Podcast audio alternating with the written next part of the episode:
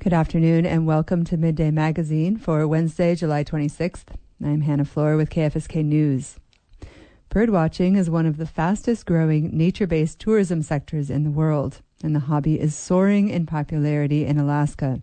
Now, Audubon Alaska is swooping in on the bird boom.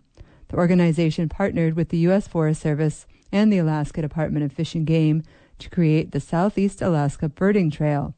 It's a free virtual guide to 18 communities across the bird rich region.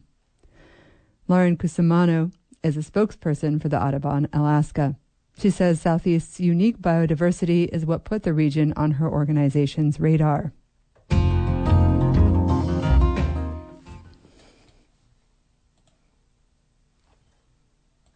It's just a distinct area of the country and of the world. It has the largest gathering of bald eagles in the world. It's home to the largest national forest in the country. It just kind of calls for this kind of attention.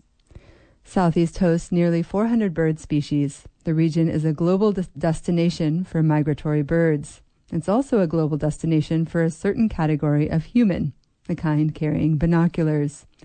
So, how does the app work? It helps users keep track of the species they're spotting. It also shares a bit about regional geography and cultural history. Cusimano says it can even tell you about the trail under your boots. Amenity details like are there restrooms? Is there a parking available? It, it, what's the accessibility situation? And are there entry fees? Petersburg is a major destination on the birding trail. The app highlights 18 distinct birding sites nearby yeah, Mitkof Island is obviously huge as far as like birding in the inside passage. So we're talking Petersburg Creek, uh, Sandy Beach. I feel like every community in Southeast has a sandy beach. Um, Little Dry Island, places like that. Cusimano says Audubon Alaska plans to ride the new ecotourism wave. The project's mission is to support industries that rely on healthy, intact ecosystems. We want to help contribute to the growth of these local economies by bringing attention to the birding opportunities that are in the area. This is a way to generate uh, economic needs away from maybe like timber sales and development. With the goal of inspiring environmentally conscious economic growth, Audubon Alaska's next step is to flock together with small outdoor recreation businesses to promote the app in Southeast heavy tourism stopovers. A commercial seiner capsized in Whale Passage, just north of Port Lions, on the northeast corner of Kodiak Island over the weekend. According to a press release from the Alaska State Troopers, the fishing vessel Eowyn had four people aboard when it capsized. However, no one needed serious medical attention and only minor injuries were reported. Crew members told troopers they were trapped in the vessel's cabin for about three minutes before they escaped. According to the release, they made their way to the seiner's skiff which stayed upright as the main boat flipped. A trooper patrol boat, the Cama'i, brought the boat's crew back to Kodiak after another unnamed fishing vessel towed the Eowyn to shore. Wrangell's Late Summer Festival, celebrating the height of bear se- season, comes out of hibernation this week. Bearfest kicks off today with workshops on bear safety and art. The festival runs through July 30th concluding with the end of the marathon. Festival highlights are set to include three evenings of presentations on bear related research, local berry pie and smoked salmon contests, the annual Bearfest dinner and auction at the Stikine restaurant on Friday, a beekeeping workshop, golf tournament, and community market all on Saturday, and the Bearfest Marathon, half marathon, and 5K races on Sunday. This year's featured musical guests are Americana artists Matt Eckstein of Savannah, Georgia, and Eric Dobert of Beaufort, South Carolina. Eckstein is a returning musical artist who's played at Bearfest before. The pair of musicians are set to host a jam session and music workshop at the Nolan Center at 2 p.m. on Saturday. Later that evening, they'll perform together at an undetermined location. More information about Bearfest events and the full weekend schedule can be found at alaskabearfest.org or on the Alaska Bearfest Facebook page. Five days after fishermen in Bristol Bay protested the record low price for sockeye salmon, processors still haven't budged. Many fishermen are considering selling their permits and boats. But for young members of the fleet, the decision on whether to return next year is especially difficult. Jack Darrell reports from Dillingham. Wesley Blau and Jordan Maynor are childhood friends, growing up crewing on their father's boats in Bristol Bay. Now in their mid 20s, they live in Hoonah, Alaska, and Bainbridge Island, respectively. But they return each season to Deckhand. Blau says it's like a family reunion. This is the only time we see each other, but you build friendships and everything, and the camaraderie amongst fishermen every summer because we're all technically have our own business with our own boat, but we're all in this together. Four weeks into the fishing season, processors posted a record low base price of 50 cents per pound, less than half of last year's price, igniting outrage and frustration among crews across the fishery. Their fathers, Darren Maynor and Shane Blau, helped organize the protest in the Naknek River, where over 100 boats anchored up in a demonstration, calling on processors to increase the base price and transparency in the fishery. Blau, Maynor, and their fathers have been through many fishing seasons, but this is their first protest together.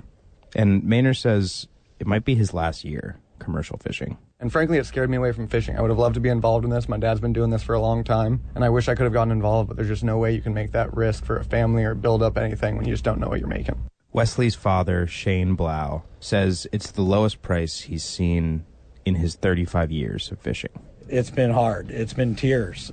Blau says as costs and uncertainty increase each season, he's discouraging his children from following in his footsteps. And as a lifelong fisherman, it's heartbreaking. But the last thing you want is your children to get strapped to hundreds of thousands of dollars worth of debt and then have the rug pulled out from under them. And uh, that's what's going on. I didn't think it would happen quite this way, quite this fast, but it has. And uh, thank goodness that, uh, you know, I've given my kids that advice, and right now they see it clear eyed. Blau's son Wesley says he's been considering investing in a boat and the fishery for the last six years. But with this season's price news, he's listening to his father and making other plans. My whole entire life, that's all I've ever wanted to do is buy a boat and get into fishing. But anymore, I'm thinking there's no point in coming out here, getting in all this debt, and then just hoping they're going to pay us a little something. I can't afford to do that. Blau says he almost bought a boat, but was advised against taking on the more than $80,000 of debt, which turned out to be a blessing. He says his father has been warning him they would have a year like this. You know, he's like, not only are you going to spend the rest of your 20s trying to get back above water on debt and everything, he's like, he's like, I'm not going to let you go down, so you're going to take me down with you, and you're going to kill a multi generational fishing family. The elder Blau says it was a hard lesson he learned from experience, starting at age 18 after buying his first boat and permit. The sockeye price collapsed, and whether I wanted to be in the business or not, I was for the next 10 years. The 32 foot fiberglass or aluminum fishing vessels of the Bristol Bay Drift Fleet often range between 100,000 to over $1 million. And a fishing permit for the bay this year is valued at almost 190,000, according to the Commercial Fisheries Entry Commission. There are other costs too insurance, taxes, state permitting, boat storage, and annual maintenance. Denali Hodgden is a young commercial fisher. They spoke to KDLG while preparing fish for the winter. They're Athabascan and Sugpiaq and grew up in South Naknek, set netting with their family. For local residents, fishing is their livelihood. They emphasize this low price will impact Alaska Native communities in Bristol Bay the hardest, where cost of living can be three, even four times higher. Folks that are living in the lower 48 that have access to a larger job market, that have access to other grocery outlets, to other food opportunities, are going to have an easier time than people that rely on this fishery here in Bristol Bay for their main income source during the year. Hodgson says that these fish prices hurt everyone, but there are many ways that costs and significant debt can pile up on young fishers, especially as more expensive boats can fish longer and outcompete smaller operations. And it's not it's not right. It's like pull yourself up from your bootstraps and invest in in what you can. But again, not everybody is starting at the same at the same place. For all the young fishers in Bristol Bay, there's anger and frustration and hurt, but also laughter and reminiscing. Fishers talk about what the fishery means to them and why it's worth fighting for. In Naknek, I'm Jack Darrell. The Biden administration has carved out $120 million for tribal communities across the nation to adapt to climate change. It's part of 440 million set aside for tribes from the bipartisan infrastructure infrastructure act and other federal spending. The administration says it's the largest amount of climate change funding for tribes in the history of the Bureau of Indian Affairs. But as Rhonda McBride found out, that money won't go far in Alaska. As director of the Alaska Native Tribal Health Consortium's Climate Change Initiative, Jackie Schaeffer travels to communities on the front lines of climate change. New funding coming out, it's great. Any drop of funding that we have the ability to access is good. But. And in that word but, there's a lot to unpack. Schaeffer says this latest round of funding won't even cover half of what it'll take to move Kivalina, a community in the northwest Arctic that's on the edge of being devoured by the ocean. Another problem, the federal grant is competitive, which means that drop of funding will disappear into a huge bucket to be shared with tribes across the country. Schaeffer says the communities which face the biggest threat should have top priority. In a statement, the Assistant Secretary for Indian Affairs, Bryan Newland, calls it a historic investment that gives tribes the resources they need to develop and implement protective strategies for their communities. Newland says tribes should look at this first 120 million as a down payment for more help once the needs are identified and prioritized. He said that this funding builds on the work that the Biden-Harris administration is doing across Alaska and Indian country, including 25 million that went to Newtok and Napakiak for relocation costs. Schaeffer says this is good to hear, but believes the federal government has yet to grasp the true cost of climate change for communities like Kivalina. Even a water system, an average water system, is 70 to 100 million dollars for a community that size. So when you look at that, then you start adding those costs. It really is. It's expensive to build a whole new community. Schaeffer says most of the homes in harm's way are old and in poor condition. Most of the housing, I would say 80% of the housing in our rural communities cannot be picked up and moved. This is something else that you have to look at. Rick Thoman, one of Alaska's top climate experts, says Alaska has another very pricey problem that other states don't have melting permafrost. In 80 years, when people are looking back, the thawing permafrost is going to be one of the big, big ticket items that we will have had to deal with as Alaskans. Thoman says the planning for Alaska will be difficult and costly because with permafrost, there are so many unknowns. We don't know the fine details. We don't know which stretches of roads will newly start to collapse under thawing permafrost, but we know it's going to happen somewhere and it's going to happen most places over the coming decades. Jackie Schaeffer deals with these unknowns every day in her job with the Tribal Health Consortium, but this is what she does know as she visits communities like Kivalina, an island once eight miles long, now reduced to a mile. Our people, because they're so connected to the land, air, and sea, when they see things wash away that connects them to their ancestry, it's devastating realities, Schaeffer says, that are hard to truly grasp in both cost and magnitude unless they're at your doorstep. In Anchorage, I'm Rhonda McBride.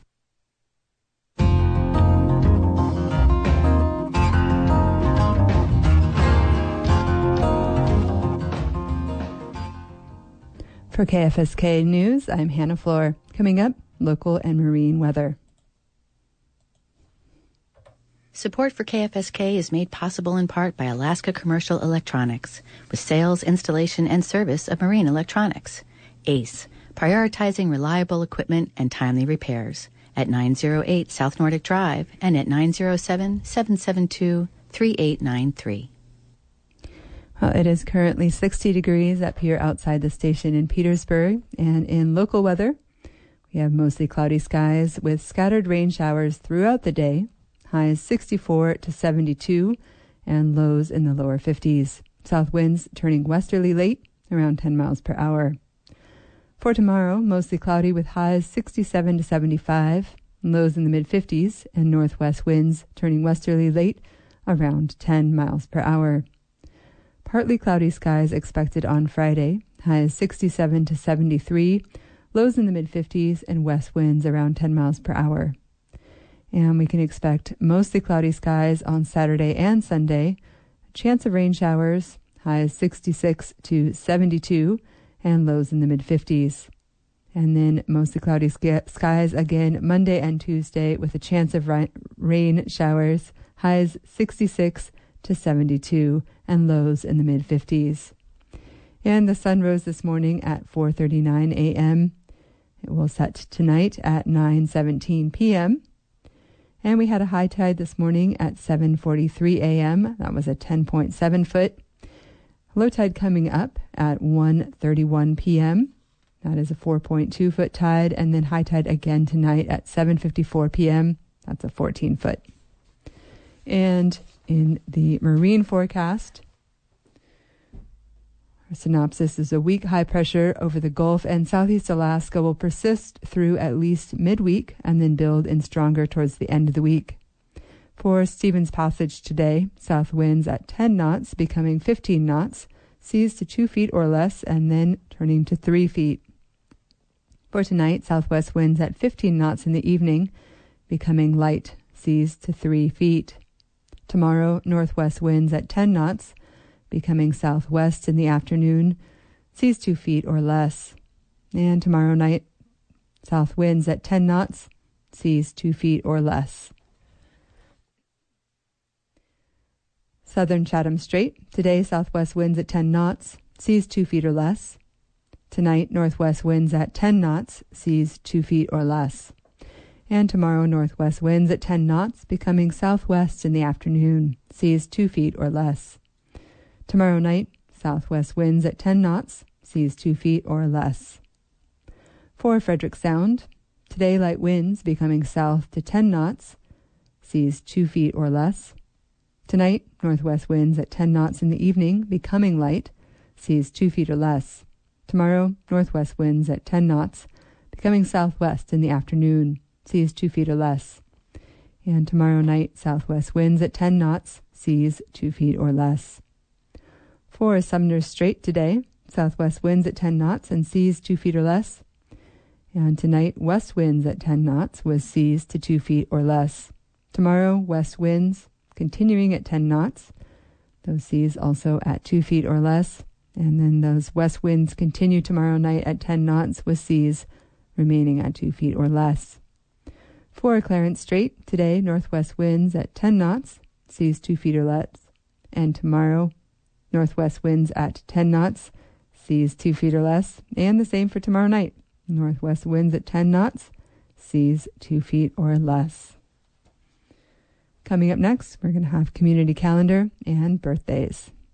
Support comes from Bearing Song with lessons for beginning guitar, ukulele, and violin, and a women's group ukulele class. Open Tuesday through Saturday, 1 to 5 p.m., or by appointment at 907 978 6365. Bearing Song, a place of inspiration. Got one Muskeg message here. This goes out to Don Richards. I can't drive with my arm in a sling. That is from Ronnie. And happy birthday to everybody born today, July 26th, including Vicky Curtis, Rocky Flint, Derek Thorson, Larry Lenz, Don Richards, Bob Ratliff, Patrick Murphy, Scott Polar, and Nels Evans.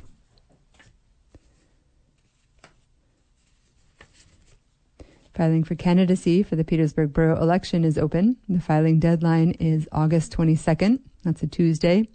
Forms are available in the municipal building on the second floor. They're also on the borough website. Seats are available for school board, Hospital Board, Planning Commission, Assembly, Mayor, also the Harbor Board and Parks and Rec and Public Safety Advisory Boards. The Petersburg Borough election will be held on Tuesday, October 3rd.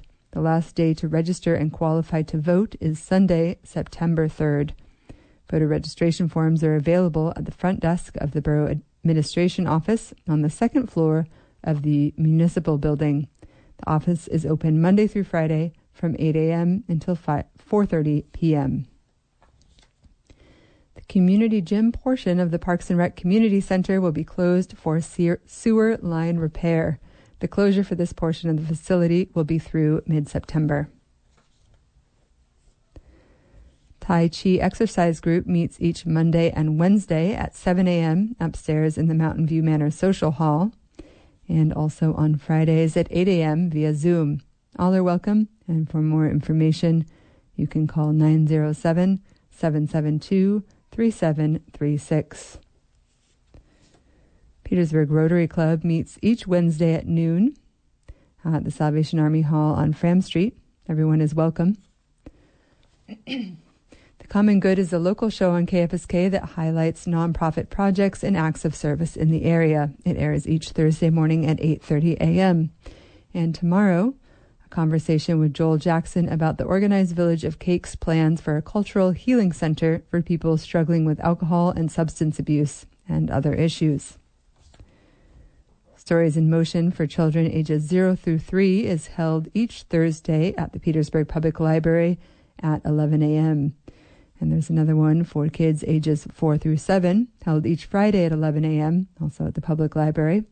You can get more information on that online at psglib.org. You can also call the library at 907 772 3349. The Petersburg Medical Center Board of Directors will meet tomorrow, July 27th at 5 p.m. in the Dorothy Engel Conference Room at the Medical Center. The agenda for the meeting is posted on the KFSK online community calendar.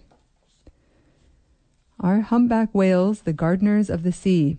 That's the topic of a presentation by humpback whale researcher Dana Block. The presentation will be tomorrow, July 27th at 6:30 p.m.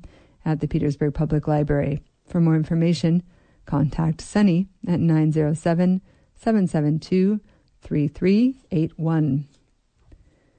The annual paddle battle will be held on Saturday, July 29th from 10 a.m. until 1 p.m. Kayaks, canoes, paddleboards, and bikes are welcome. Paddlers begin at 10 a.m. Peddlers begin at 11 a.m. The course is Scow Bay to Sandy Beach Park, and the event supports the Petersburg Medical Center Foundation. Prizes include Alaska Airlines tickets, a kayak, and a packable outdoor puffer blanket. All are welcome to the finish line at around 11 a.m. until noon at Sandy Beach Park. Information and registration at pmcak.org. Yoga with Karen Malcolm is, is happening at the public library each Saturday. That is at 11 a.m. All levels are welcome, and you just need to bring your own mat and $5.